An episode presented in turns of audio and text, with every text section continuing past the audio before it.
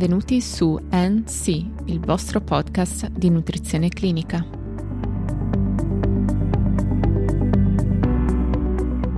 Oggi parleremo del magnesio nelle condizioni fisiologiche e patologiche e lo faremo con l'aiuto dei LARN pubblicati nel 2014. Il magnesio nel nostro organismo è un catione intracellulare, secondo per abbondanza dopo il potassio.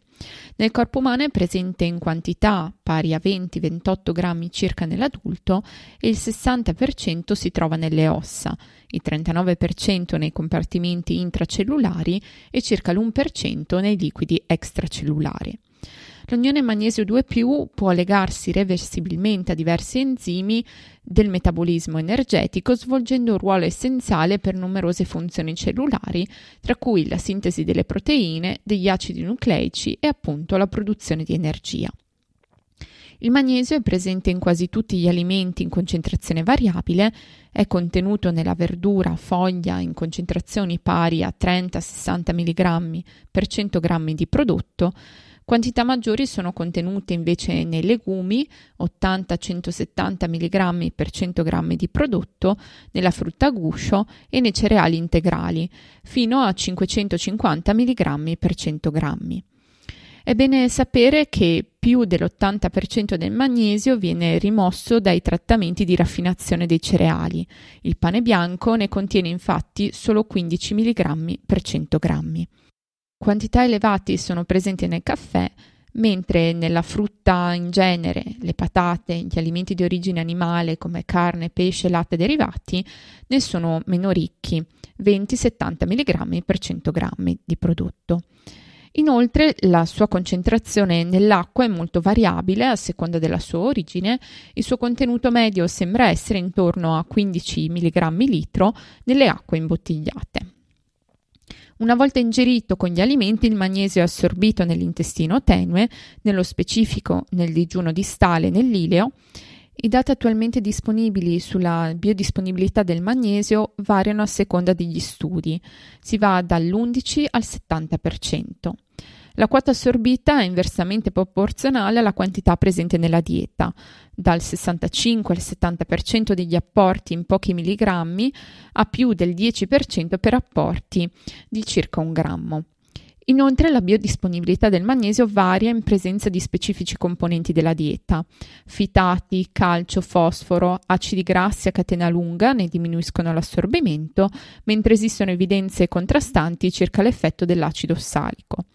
Anche la cottura degli alimenti ne riduce la biodisponibilità, che invece aumenta in presenza ad esempio di proteine, fruttosio, inulina, frutto e galato oligosaccaridi.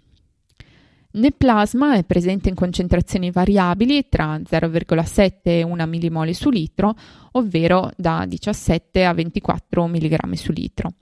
Per il 30% è legata a proteine, soprattutto l'albumina, e per il rimanente sotto forma ionizzata.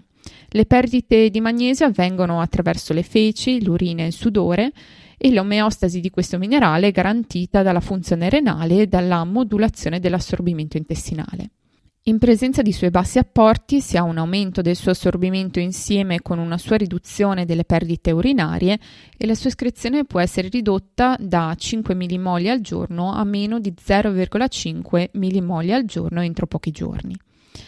Ad oggi non sono disponibili adeguati indicatori biochimici e funzionali dello stato nutrizionale del magnesio, infatti la concentrazione plasmatica a volte utilizzata a questo scopo non è considerato un marcatore affidabile, in quanto grazie alla presenza di specifici meccanismi omostatici essa resta costante anche in presenza di bilancio negativo di questo catione.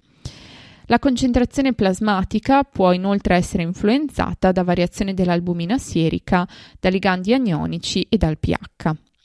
Di fatto, mentre l'ipomagnesemia, quindi un valore inferiore a 0,7 mmol su litro, è certamente indice di scarse riserve, una concentrazione nei limiti nella norma può comunque mascherare uno stato di carenza, non riflettendo quindi la disponibilità intracellulare fondamentale per l'attività enzimatica.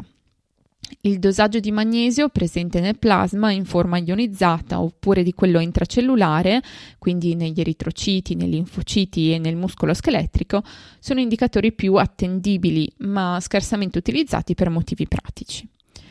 La carenza di magnesio può provocare disturbi di grave entità, tuttavia, data la sua diffusa presenza negli alimenti e l'elevata efficienza di ritenzione da parte del rene, non si conoscono casi di carenze alimentari in individui sani. Un bilancio negativo di questo minerale è stato osservato in soggetti adulti che consumavano una dieta a contenuto molto elevato di fibra alimentare, tra 39 e 59 grammi al giorno, al quale è generalmente associato un'elevata quantità di fitati.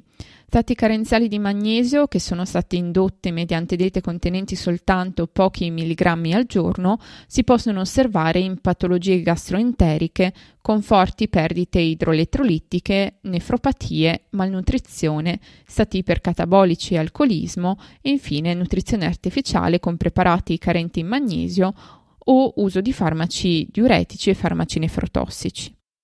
La deficienza di magnesio si manifesta con alterazioni sia del metabolismo del calcio che del sodio che del potassio e con la risposta dell'organismo alla somministrazione di vitamina D con conseguente debolezza muscolare, alterata funzionalità cardiaca e possibili crisi tetaniche. Inoltre alcuni studi hanno messo in relazione bassi livelli di magnesio con una scarsa sensibilità all'insulina nell'anziano.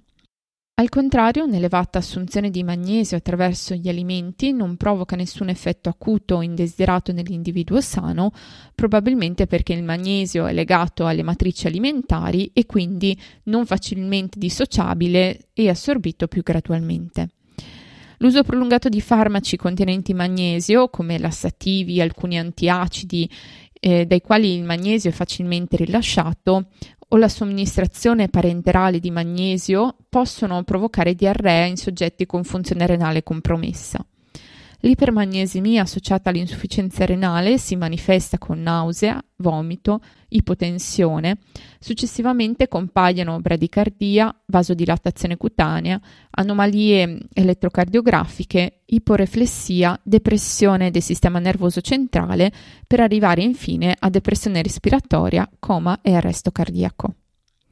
Il fabbisogno medio di questo minerale è di circa nell'adulto per entrambi i sessi di 170 mg al giorno, valore valido anche per la donna in gravidanza e in allattamento. Vengono quindi consigliati apporti medi di 240 mg al giorno.